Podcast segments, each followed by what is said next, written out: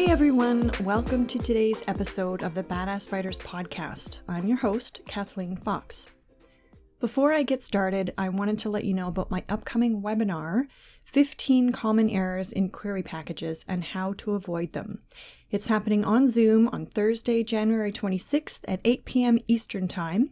If you are getting ready to query agents or indie publishers this year, this is the webinar for you.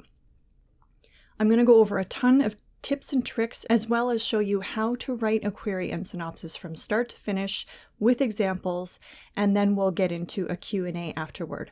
You won't be on camera, so there's no need to change out of those pajamas or do your hair. And there will be a giveaway, so anyone who registers will get a chance to win a free query and synopsis critique. And if you're unable to attend live, you can still register and get the recording afterward. You can visit my website for more details at foxxeditorial.com slash webinars dash and dash workshops. The registration link will be available on December 30th. Hope to see you there. There are so many interesting facts in the literary world, and today I cover a whole bunch of them as we take a look at a certain popular book that was published 150 years ago on this day in literary history.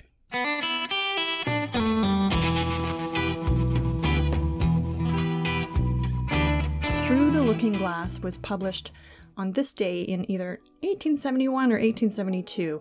Apparently, it was listed as 1872, even though it was technically published 1871.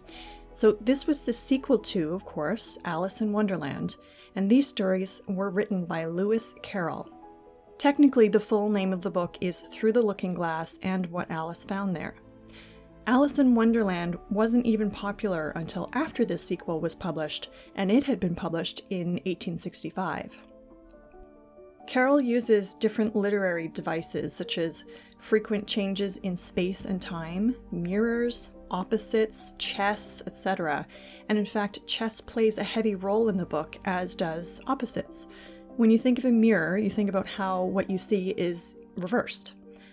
So Alice climbs through a mirror and into the land beyond, and everything there is opposite. Over the last 100 years, there have been almost 20 screen adaptations and stage productions, as well as a few other adaptations. It's still a very popular story today. Most of us, I would bet, grew up watching one version or another and reading the book, Alice's Adventures in Wonderland is one of the first books I can remember having as a child, and I think it may even have been my mother's before that. The mastermind behind these stories, Lewis Carroll, that was actually a pen name for Charles Lutwidge Dodgson, born in England on January 27, 1932. He died 65 years later, almost to the day, on January 14th. Among other things, he was also a photographer and young Alice Liddell, a subject of his photography, may or may not have been the inspiration behind at least the name of Alice in Wonderland. There is some debate on the similarities in character traits. The story that Carroll told Alice during a boating trip later became the sensation Alice in Wonderland, so there must have been at least some sort of inspiration there. There is some speculation that Carroll may have suffered from a type of oral migraine, and I don't mean oral like speaking, I mean oral like someone's aura. There are different types of migraines that exist that don't produce the pain. One of these types I've experienced a few times where there's no pain, but my vision is kind of clouded with what I can only describe as something that looks like bright moving plasma. There's some colors there as well, but it's it's very bright and very like white. Another oral migraine is actually called Alice in Wonderland syndrome because it distorts how your brain perceives things, making things seem bigger or smaller than what they really are. Additionally, many people believe Carroll suffered from epilepsy, although that was never officially diagnosed back then. Seizures caused by temporal lobe epilepsy can cause altered consciousness, and these two conditions could have served as some of the inspiration behind the experiences that Alice has in the stories. Aside from writing children's and fantasy literature and some other things, one of the other genres listed under Carroll is literary nonsense. And I thought that sounded pretty well, nonsensical, but it's a lot more complicated than it sounds. There is a difference between literal and literary nonsense, the former being actual nonsense, things that don't make sense. The latter makes perfect sense, actually. It's balanced out by sense. It basically means that there's extra meaning um, and it quote unquote subverts language conventions or logical reasoning. Most of us probably grew up listening to Mother Goose nursery rhymes. I know I did. I read them to my kids. My parents had them as well. That's an earlier version of literary nonsense. Alice in Wonderland and Through the Looking Glass are more modern examples, and of course, by modern, I mean not from the 1600s. Carroll wrote a verse or a poem called Jabberwocky, which was present in Through the Looking Glass, and this later became known as one of the greatest examples of literary nonsense. He intended it to just be a verse about how not to write a verse. A sure sign of any serious writer, Carroll was one who had ideas come to him at all hours, day or night, like many of us. He actually invented a writing tablet called the Nyctograph, which was a very small device that he kept at his bedside to eliminate the need to get out of bed and go and, you know, light a candle and sit there and write out his ideas. So you basically jot down ideas using a dot and a symbol system. There was like 16 little squares in this tablet. I haven't figured out how it worked, but apparently it made things easier for writers back in the day. Something else Carroll invented was an early version of what we now know as Scrabble, which I love. And you know that game where you replace one letter at a time with another one and you go from one word to ultimately a completely different word, and every time you change a letter, it still makes another word? Yeah, well, he invented that game and he called it a doublet. Carroll invented all kinds of things, but those were of particular interest to the literary world. So, there is your dose of this day in literary history.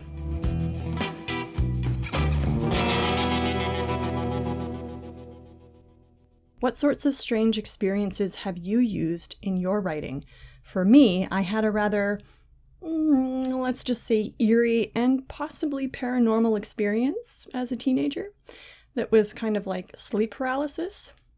The most terrifying thing ever. And I'm going to be talking more about that on my friend Monique Asher's podcast, Stay the Night Pod, which she runs with her sister Katrina.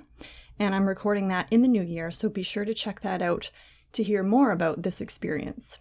Anyway, this, I should say, string of experiences became my first completed manuscript, and it's still kicking around. Needs some work, but it's still there. But the point is that I used a strange experience to inspire a story, and I think it can be really neat to explore any strange experience one might have. No matter the source, or even if you don't understand the meaning or the logic behind it, these types of things can make for great story material. And now on to today's guest.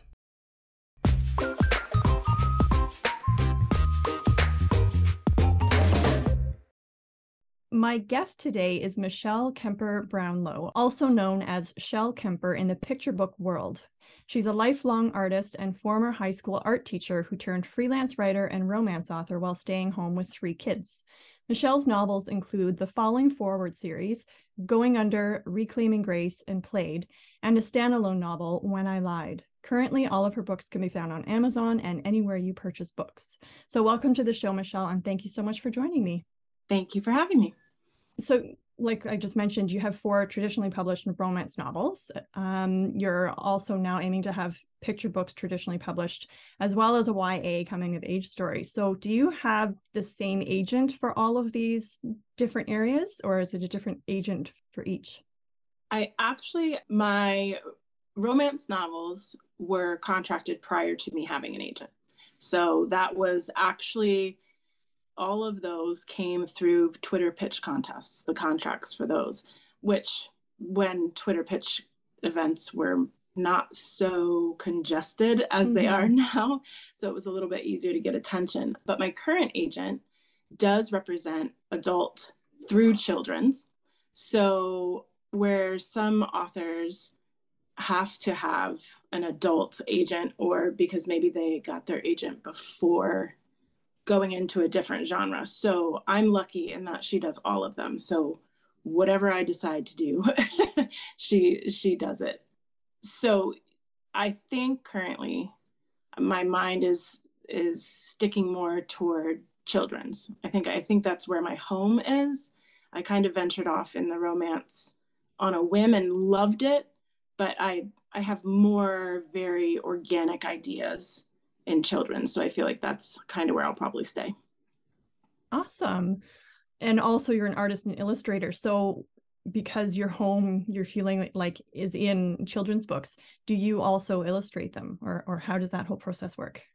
I that's my dream. So when I started, which seems like a million years ago, um, submitting picture book ideas, it wasn't the trend to for editors and agents to pick up an author illustrator. They wanted to pick up just an author or illustrator, and then there was something kind of magical and nuanced in how they pick the illustrator. They wanted to kind of hand pick, which was fine. I mean, that's I understand how that works, and you're a little you've got a little more freedom as an editor to put an author with a specific illustrator that you think would magnify the message in the book or something like that. Currently, though, the trend is, in fact, there are many editors and agents that state they will only take author illustrators.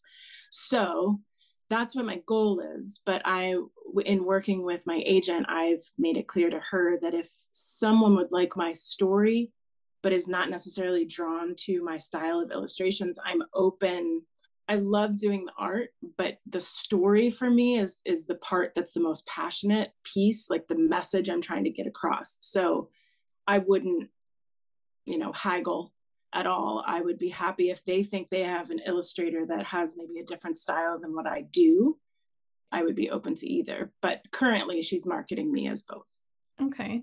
You brought up an interesting point there because, I mean, when you're doing fiction, they want something that's absolutely 100% complete and ready to go. But with children's books, so what do you think the reason is behind that why they they want to have their kind of imprint on on someone's work whether that be the art or the the writing aspect it used to be the they were already working with illustrators within like a publishing house so their reasoning behind it was they could take a brand new debut author pair them with a well-known illustrator and they would probably amp up their sales get their book in front of more faces because people are recognizing the illustrator and that's what stops them in the bookstore or while they're scrolling Amazon or something. Right. That makes so much yeah. sense because you yeah. don't see the words first. You see you see the cover, right? Exactly, yeah. which is why that's that's also where my thought process is if there's an illustrator that would catch someone's eye more than mine because mm-hmm. I'm I'm only just recently published as an illustrator but in small presses so there probably nobody in a bookstore at this point is going to recognize my illustrations. So, can you tell us a little bit about the picture books that you've been working on? Yes, I currently I had taken a long break from submitting and all of that, and now I'm I'm back in the game because now that I have an agent, I have somebody that I can say this is the list of stories that I have. Which ones do you think are timely? Like that kind of thing. So I'm working on both older stories that I had originally come up with years ago, but revamping them and making them, you know, more timely or using language that is, you know, more relevant as of late. But I'm also finding that that inspiration has me literally never ending stream of new story ideas in my head. So I also work with a book coach. So she's also helping me. So I tend to have not purposefully, it's just how my stories flow. Often it's neurodivergent characters or very um, whimsical, innovative characters. Like I the one story that um, is from the past, but I'm pulling it back out is a little girl who has very strange things in her lunchbox. And it, it comes with recipes, and, and kids can make these things that look a little like turtle toenail quesadillas and it's something that I used to make for my kids with no turtle toenails in it, obviously. but that's what we called it, and they thought it was so fun. So I developed a whole bunch of recipes from that and taste tested them on my children. quite honestly. Um, so I'm working on that. Um, but the most exciting thing that I had re- happen recently, um, well, came to fruition recently. Last year, singer songwriter Crystal Bowersox, who is a was a finalist, the runner up on one of the seasons of American Idol. And her management team actually reached out to me and asked me if I'd be interested in illustrating a book for her that she had written. She had actually read a poem that she had written on TikTok and it went viral and people kept saying if you make this book I will, you know, I will buy this. I have illustrated for a couple people who are self-publishing. It's not my favorite thing to do because I I always worry that I'm not I can't see what their vision is. Mm-hmm. It's, it's not a like they can't show me what's in their head. So I it's a little bit of a self-esteem thing. I worry that I'm not going to get it just right and it'll be hard to translate what they're actually asking for. So I normally have like a canned answer when somebody asks me if I'll illustrate somebody's book.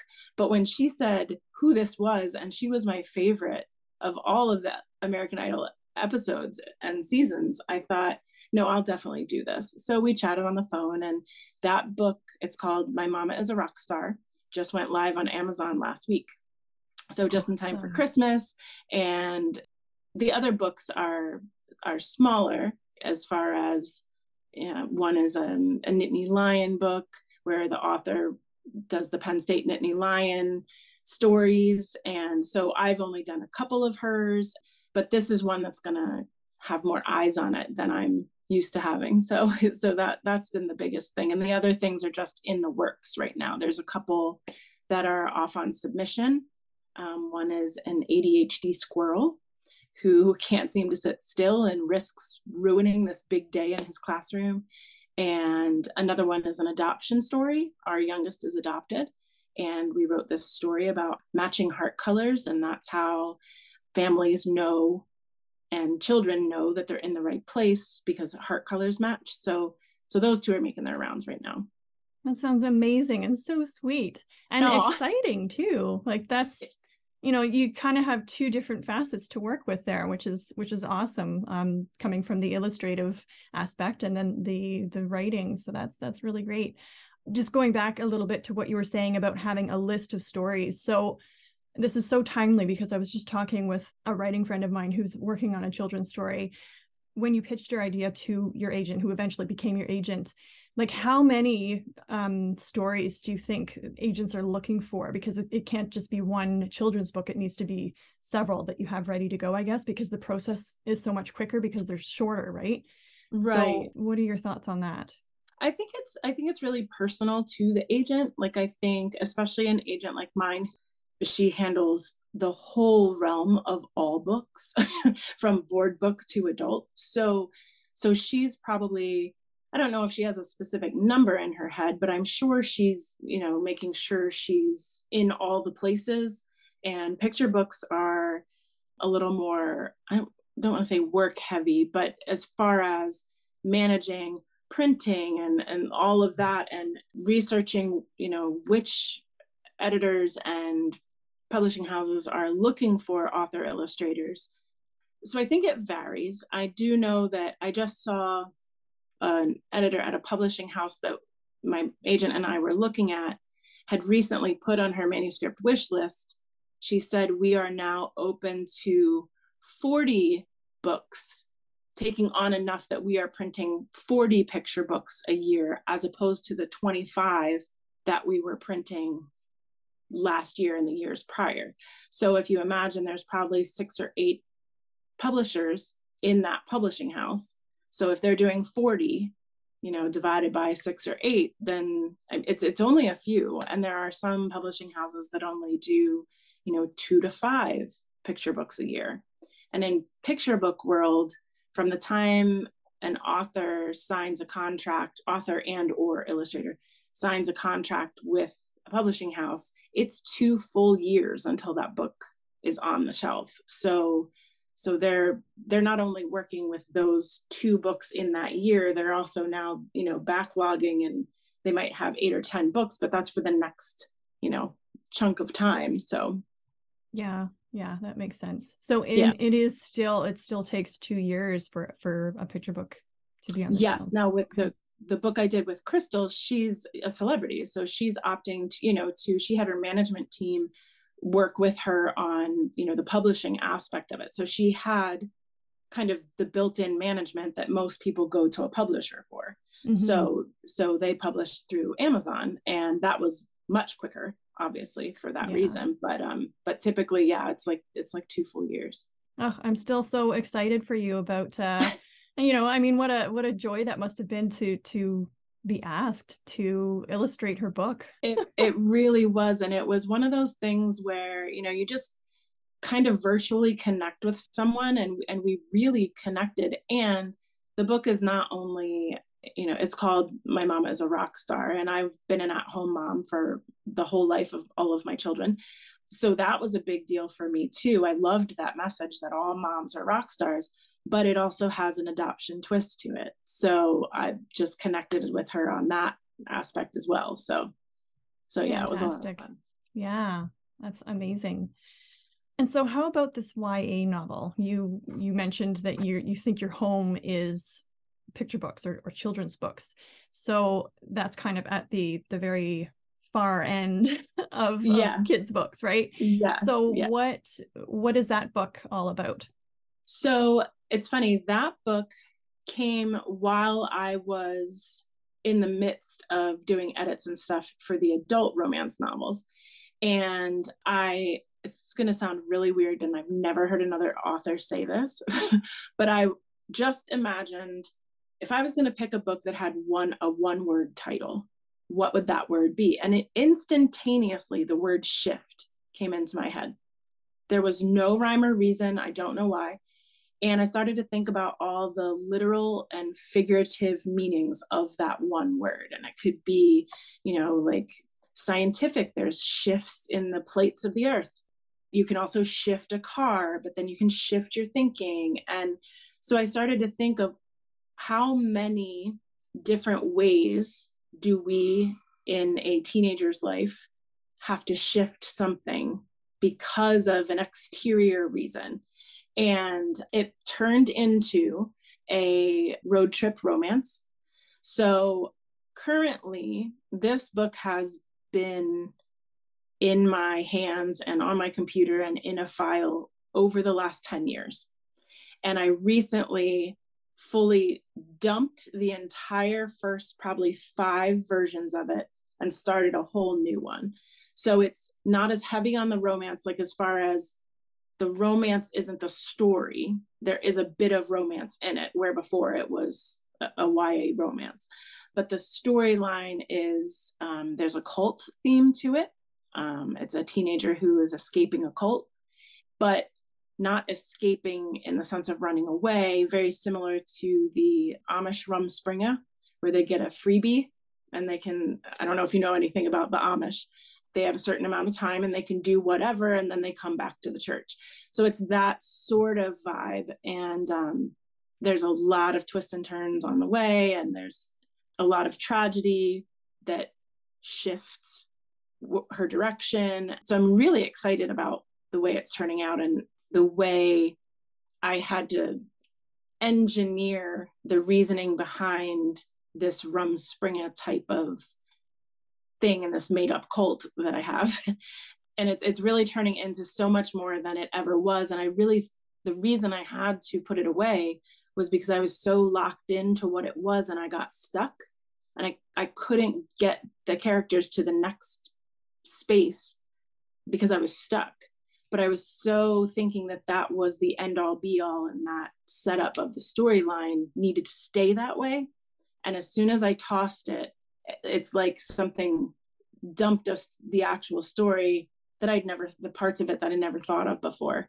So I have a beta reader who is very open to like, I can send her one paragraph, I can text it, and she'll be like, yeah, that's great, or no, you know, but I have that on hold when I got the agent, I started revamping some picture books. So the YA one is on hold. It's not called Shift, but that's just the word that, in fact, right now it's untitled, but that's just the word that started the ball rolling. yeah, no, that's really interesting. It sounds to me like that. I mean, maybe it wasn't the the working title, but just something that you referred to it as is the shift. Mm-hmm.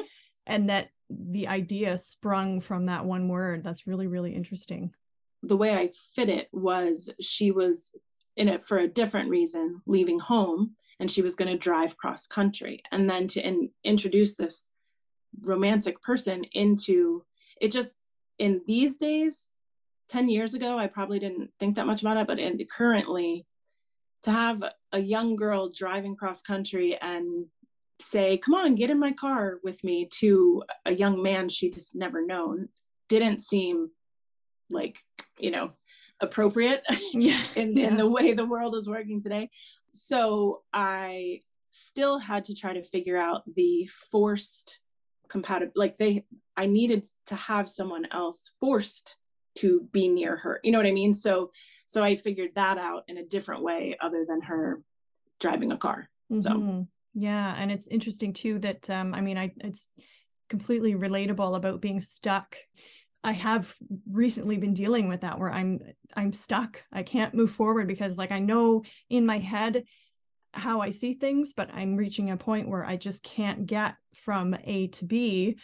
You know what I mean? And so yeah. it kind of forces you to to rethink or or shift your thinking about right. the the story the plot um, and how you're going to get your characters to where you want to be. And, you know, sometimes that does involve a complete different storyline or, you know, different elements that you add in. And it's not a fun place to be, but at the same time, you know, if you stick with it and, and brainstorm, for example, then you can, you can definitely work with it and, and get work through it i should say. Yeah yeah it's the first time i've had to do that. I've i've always heard authors say you know i totally trashed the whole thing and started over and i thought no yeah. i don't have the attention to do that. I, there's no way i could do that. And but in this case i knew i had to if i wanted yeah. to mm-hmm. actually ever write the story. I had to get into a whole new mindset. So yeah. so it worked. Yeah. Awesome. That's yeah. great. So what is it do you think about these different areas? So you you've written romance you're you have been working on a ya novel and the picture books. What is it about each of these things that you really really love? I've always been a storyteller. I've always been the person that you know if you're at, a family gathering and somebody wants to oh remember that story about so and so? Oh have shell tell it I don't even know why. I just love to tell stories and I retell them often enough that my family reminds me that they've heard it 10 times and I don't need to say it anymore. So it's in one way, it's an outlet for me to have full freedom to tell stories. Um, but I think, as most authors will tell you, there's a part of yourself in every story. Doesn't necessarily mean that it's biographical, but um, there are parts of you in the story. So the Falling Forward series was inspired by an abusive situation that I was in in college, but it's not, like I said, not biographical, but it was a story that I felt was timely. It was a story that I wanted out of me, you know what I'm like, kind of, it was cathartic. But all I did was, um, you know, you take, there's a certain structure of abuse and grooming and all of that. And then I built a fictional story around the structure that I experienced. So so that was something that I felt like reaching out, you know, and that was a college storyline. So I was thinking about, you know, girls going off to college and, and what are some red flags that if they read this book, they could, you know, kind of understand that. So that's that's one aspect of why I write. And then I also am a huge live music fan. So the second or the the fourth book, which is a standalone, When I Lied, was inspired. I literally wrote the entire storyline in my brain at the 1975 concert. There was something going on, and I was trying to figure out how, what, what is the story behind this? Why would this? And I was watching the, the singer on stage and the band, and I made up an entire story about why the lead singer just appeared so broken and sad. And I couldn't figure out, you're living your dream you're on a stage and he wasn't crying or anything but he just seemed very dark and was not what i expected in his personality and So I made a whole story, started writing it the next day. And then the children's books, you know, I'm just literally a kid at heart. I don't ever feel like I'm a grown up. So, you know, it's the, I just like to, I just have that mindset, the playful, you know, what if? To the point that my husband has stopped asking me what I'm thinking when we're on long drives because sometimes what I tell him is so out in left field that he's just like, I don't even know how someone's brain does that. Why did I? And it's I always, yeah, right, right. So he finally said, I'm not asking that question anymore. And it's not dark stuff. It's just, you know, something that is so far beyond what he thought I was going to say. And yeah. then I can explain to him the path that got, I saw a tree back there that had a bucket hanging on it. And that made me think, you know, or whatever. Mm-hmm. And he's just like, my gosh, your brain never shuts off. Yeah. So part of it is that my brain doesn't shut off. And why would I keep, I just have a, like, I have to get them, I have to get the stories out. There's more yeah. room for more of them. I can't just keep replaying the same ones in my head. So as yeah. long as they're coming, I'm going to rewrite them. oh, absolutely. Oh, I totally, totally relate to that.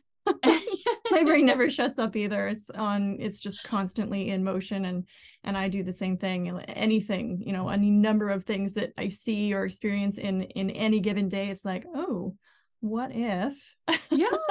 Right. i said we were driving somewhere that there were these big rolling hills and i said what if the hills were actually monsters, but it was the tops of their heads that we're seeing. So they would lift up their head and there'd be trees hanging from their eyelashes and they'd have to bat their eyelashes to get the tree. And my husband was like, no, we're done, you know, turn up the radio. but it's oh stuff goodness. like that. It's a what if is always in my head. Yeah. Yeah. I think that is where that kind of divide happens between the writers and the non-writers. The non-writers yeah. just don't get it. no, right, right. And there are people, you know, they say, uh, which I've never experienced, but that they can't picture something in their head. They have no visual yeah. in their mind. And I, I can't imagine. I can't. I can't fathom not having that. That's right. that's how I see all of my stories.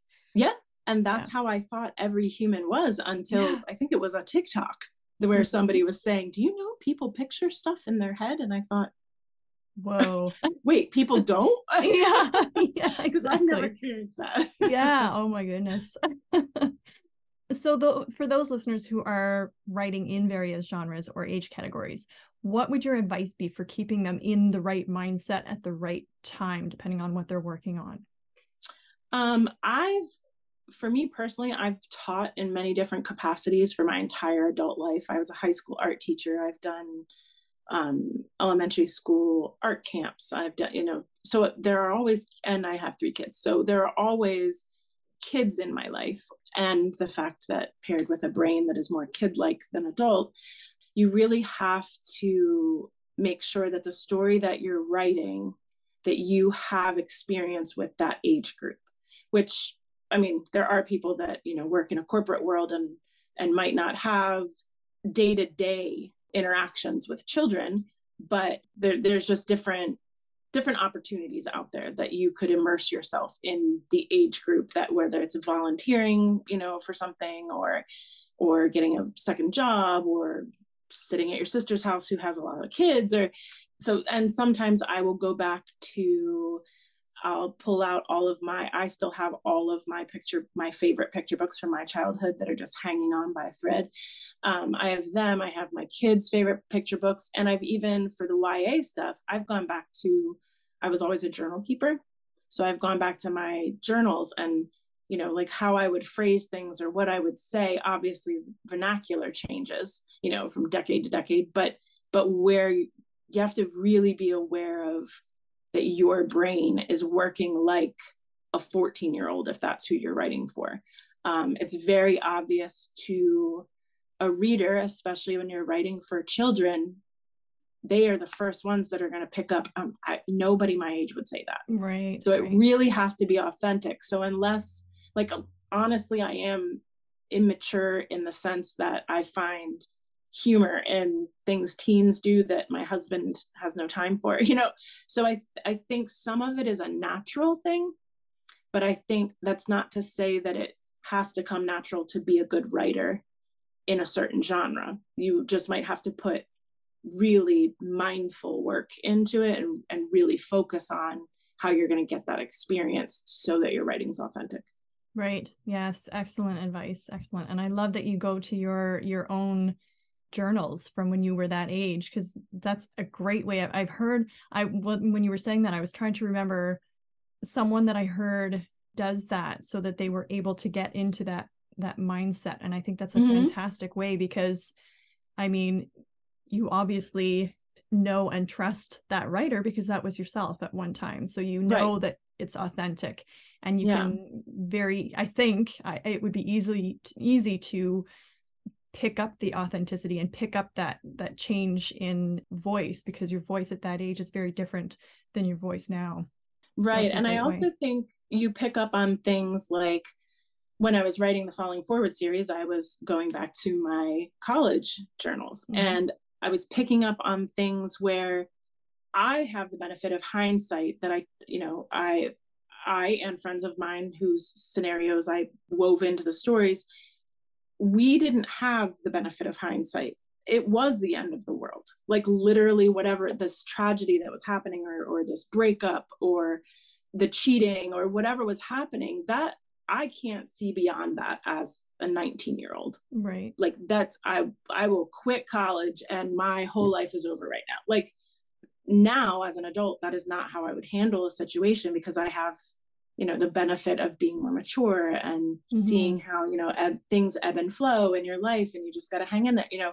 So that's the biggest thing that i got from those journals was where my mind was because i'd only lived that many years. Yeah. And i i think as an adult sometimes things are inferred in what we write that a, a teenager wouldn't infer that because mm-hmm. they hadn't lived out the end of the scenario. Right so you're also a mom of three, as you've said. What have you found has worked best for you in terms of making sure that you get that writing time in while raising your family? When I wrote my novels, all three of my kids were in school. So um, it was six to eight hours a day that they were gone, that I could get errands run, make dinner, and have time for writing. Currently, two of my kids are grown adults and out of the house and live in different states. And I have a very social 17 year old high school junior who doesn't love being at home and is always out with his friends. So, I mean, not doesn't love being at home, but his friends are way more fun than mom. Yeah. So he's choosing to be social rather than being home. Um, so he is here when he's hungry and needs to sleep, you know. So my days are really open now. But when there were situations like summer break and everyone was in my house, I had to treat it like a job. And I might not get writing in every day, but I could schedule something based on, you know, these are the nights that my husband doesn't have evening meetings. So when he gets home, I'm out the door sitting in a, you know, a, a cafe or a library or somewhere. Um, because if you just, anybody who's a writer knows when the idea hits, if you wait too long, you might still remember the idea but the passion behind it yeah isn't isn't going to translate onto the page like it would if you could get it in that moment so mm-hmm. so there were times that you know there was no dinner on the table because i got into a a writing jag and everyone was kind of leaving me alone and i could just sit for a little bit and write but you you really if you really want to do it as a job you have really have to treat it as a job so yeah. right now i'm just fortunate that my life is the least busy it's ever been. mm-hmm. Yeah. Well, great, great way to fill the time is to get those creative juices flowing. That's for sure. Absolutely. Yeah, absolutely. And then my last question for you today is can we talk about how you got your agent? Like we kind of briefly touched on that before, but I mean, like querying and pitching and all of those things. Um, it's something that is obviously very heavily talked about in the writing community. So, how did you get connected with your agent, and what tips do you have for writers who are currently in those dreadful, but sometimes fun? I find them fun, yeah. the query trenches.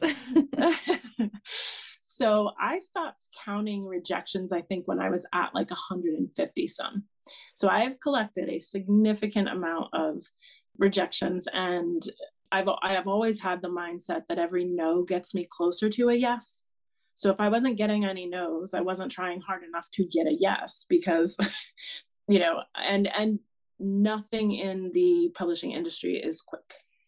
So so patience, and I know it's really hard when you're really excited about something, and rejections can really get you down. And I think that when I was doing the picture books before my novels and my kids were little little and i was explaining to them what i was doing they would get sad when i that was back literally when you were doing it by mail like snail mail.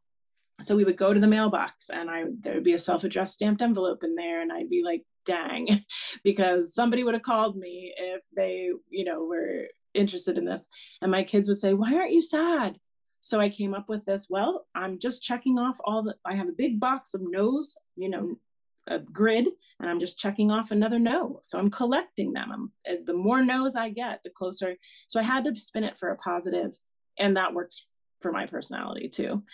I just signed with my agent in september so i haven't had her for that long but i heard through a writer friend and through the writing grapevine that you hear things from that a agency was had just hired a handful of agents because they were getting more submissions than their current agents could handle. So it's always been in the back of my head that if I could find a brand new agent who is building a list, they are going to be taking on more than a handful of people, you know, rather than someone that has 40 clients and is only taking one. Um, so I've always been on the lookout. I've done Google searches. Um, so it was just perfect timing because when I found that out, I went right to the computer and looked up the agency, and there was only one of those agents also was doing children's books. So it was a no-brainer, and I I sent her, you know, a typical query and and the pages because with picture books, that's usually what it is. You query and since they're 500 words, they're you just send it right in the email. And she called me a couple days later and asked me for a Zoom call and I wasn't expecting the couple days later thing because normally you get an automated response that says if you don't hear back in six to eight weeks, then never mind. you know? So, but because she was building her list, she was just as hungry for clients as I was to match with an with an agent. So in that aspect, that was fast. But I'm have been writing and submitting books off and on for since 2005. So there's, I'm not a published uh, children's book author yet.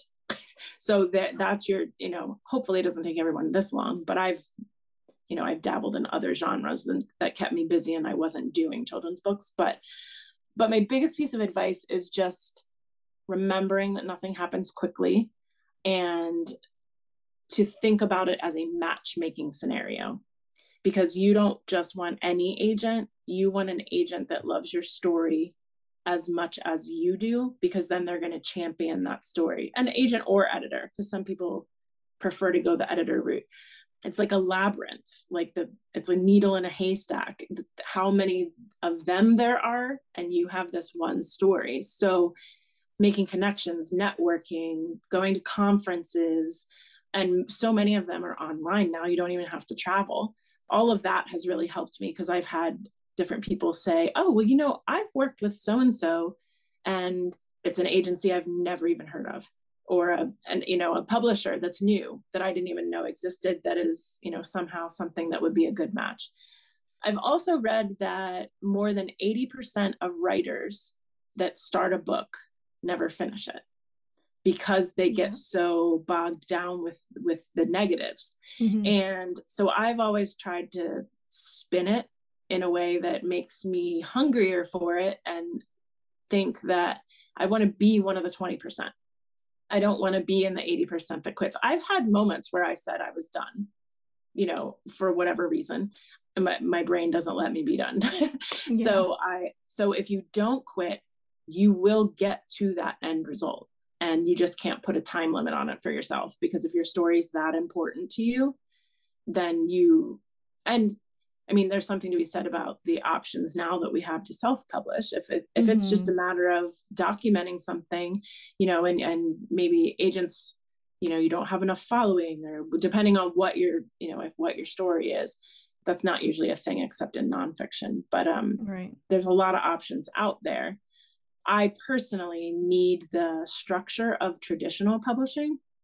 I've done it both ways. I I had a publishing situation fall through and I was already writing the book and mm. and ended up self-publishing so i've done it both ways i've enjoyed it both ways but i'm not a, a structured enough person to make my own deadlines and not keep moving them so I, I really need that structure but just keeping in mind that you won't get anywhere if you don't go anywhere. So yeah. you just have you, you you can't publish if you're not writing. And each draft i've learned something. Yeah. So even the ones that i threw out for this ya that i'm working on i learned there's a whole bunch that because of those drafts this story is where it is. I could never have started with this story. So if i would have quit on the first draft and never gone through mm-hmm. i wouldn't be excited about a story that is as good as it is because I didn't do all the legwork. Right. So, yeah. yeah, it's never, never a waste. And I've said that so many times on the podcast before. It is never a waste. Even if you never publish that book, even if you change the story five times, you've learned something about not just the story and your characters, but about your writing as well. And that's right. only strengthening the more you go. Absolutely. I, I always see it in my head. Like, I don't know if I have the synesthesia thing, you know, where you can see concepts as shapes, but I always see it as a staircase. So each of okay. your drafts is a rung on a ladder or a, or a yeah. step on a staircase. And we don't know how high that ladder or staircase is, but there is a top. Yeah. There's, you know, it's not never ending. So, so everything you're learning, you're standing on that when you take that next step. And that's the visual in my visual brain. That's awesome. I love that. I love that. Um, and I just have one quick question that came up when you were talking about querying and things like that. When you when you were writing your query, did you include illustrator notes or, or art notes in your query?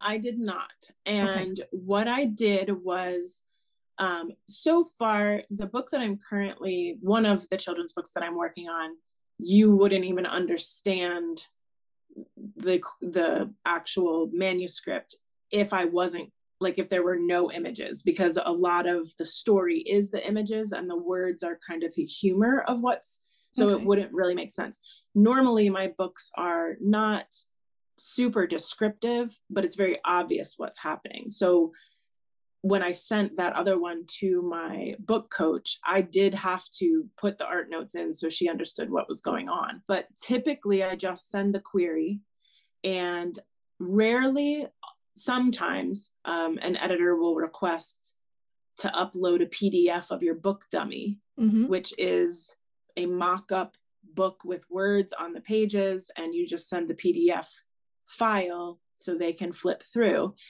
Not often is that the case. Often it will say, give us a link to a website or, or a digital portfolio, and then they use that to decide whether they want to see a dummy and right. then they would give you time to to prepare a dummy if you didn't already have it but you're supposed to have it so that when they yeah. ask for it you have it right on hand so right yeah. and that is like the dummy is the words and some kind of graphic illustration or yes and going you know through the grapevine we listen to you know different podcasts and stuff. What they're looking for when they ask for a dummy is a full color designed cover and just an image form, not an actual physical thing. And three, two, some say two, some say three fully colored words in the space they're going to be illustrations. And then the rest can literally literally be pencil sketches okay. and it can literally be stick figures because they can get an idea yeah. for the continuity of how you took this character on these three pages and they look the same but they're doing like which isn't easy as an illustrator you know you know what a character looks like straight on but now if she's climbing a tree what does her nose look from from the side and yeah so there's a lot of that that they want to be able to see that this character is moving in space and you can still tell it's the same character yeah and so obviously yeah. that's only for people that are author illustrators right because yeah. if you're only the author you wouldn't have yep. those images and with the illustrator notes or the art notes how does that actually look like if i'm looking at a query or or whatever it is how does that look? How how do you put them in?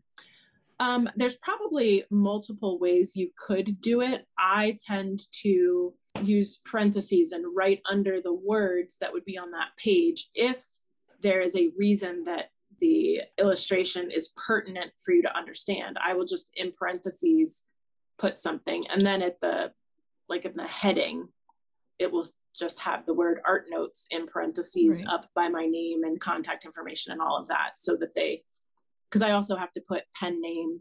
So it'll yeah. say pen name and then art notes. But I'm sure there are, because I've actually, I've never sent art notes to like in a query. Okay. So that's how I did it for my book coach. If I was doing it in a query, I would actually make sure I knew I was doing it right. So currently for my book coach, I just did it in parentheses and told her that that's what it was. But I would I would have to double check that there's not some, you know, industry standard for yeah. how to do it.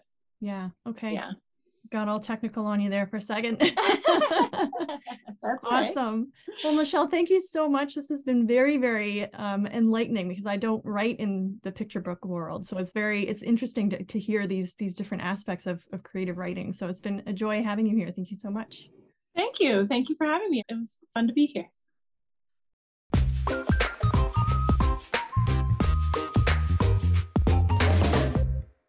Thanks so much for listening. I hope you enjoyed today's episode. Don't forget I'm hosting another Literary Agent Ask Agent segment at the end of January with Emmy Nordstrom Higdon from Westwood Creative Artists. You can send me your querying and publishing questions until January 10th. I have a Twitter post that you can reply to right there, or you can DM me on Twitter at underscore badass writers, or on Instagram at badass writers underscore podcast. You can also head to my website at kathleenfoxx.com slash contact and email me there. Also, remember you can send me a voice memo with your book recommendations or shoutouts to people that have really helped you on your publishing journey, and I'll air them on the show. So there are more details about that on my website as well. Just head up to the Badass Writers Podcast tab at the top menu. If you have any book recommendations or shoutouts that you want to get in for my year end wrap up episode that airs on the 30th, please get those sent in as soon as possible. Only one more episode before the end of the year. That'll be happening this Friday, December 30th. And until then, keep being badass.